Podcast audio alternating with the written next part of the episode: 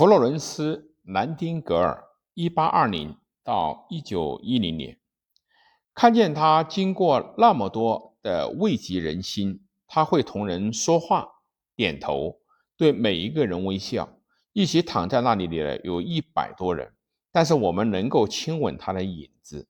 他会走向每一个人，把我们的头放在重新填充的枕头上。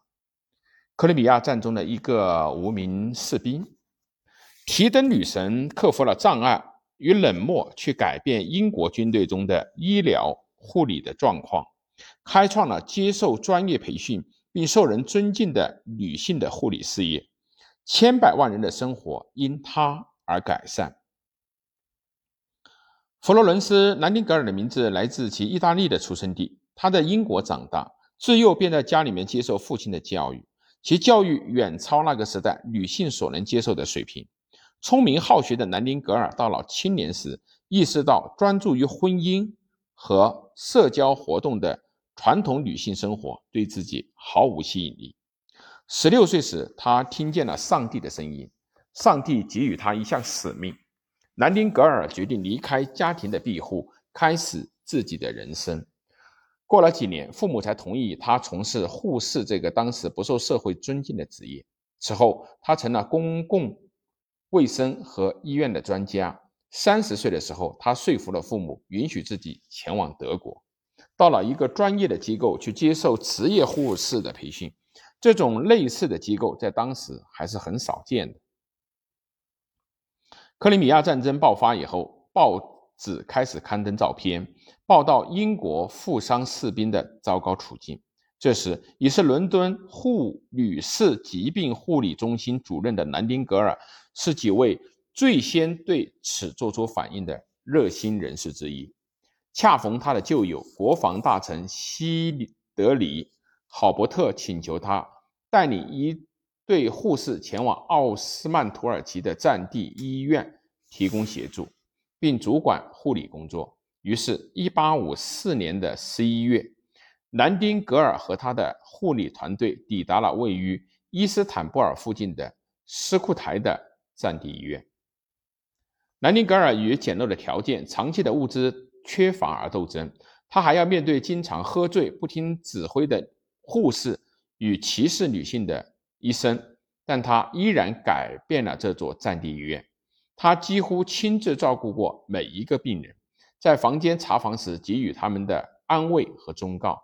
在他刚刚抵达的时候，负伤士兵的死亡率是百分之五十。当他离开的这时候，这一数字变成了百分之二。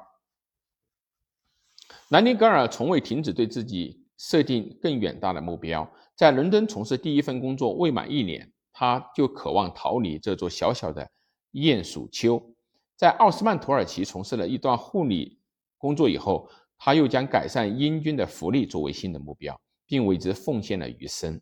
他大力推动主管该项事务的皇室委员会的成立，同时写了大量的报告。这些报告为军队医疗学院的建立发挥了重要作用。当他开始将眼光投向英国驻印度军人的健康的时候，他已是该领域的权威。继任的港督们在他之前都会来寻求他的建议。他身上散发出真理的光芒。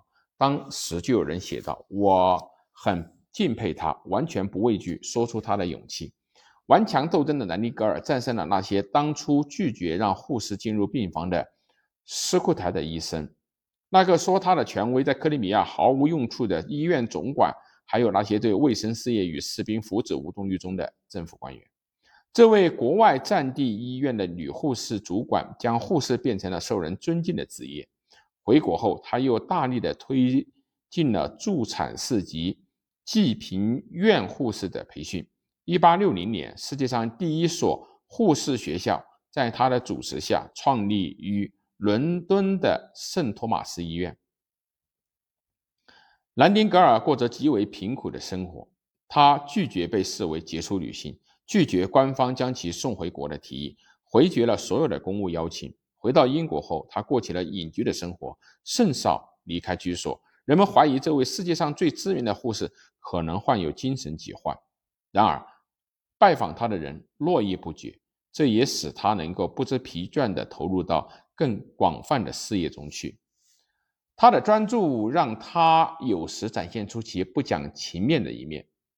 受到神圣任务的驱使，南丁格尔对那些认为缺少必要热心的人毫无耐心。当郝伯特晚年不得不减少对慈善事业的投入的时候，他断绝了与他的往来。但正是这种固执，让他能够为护士这个职业带来如此的巨变。一九一零年，九十岁高龄，已失明十年的南丁格尔在。伦敦去世。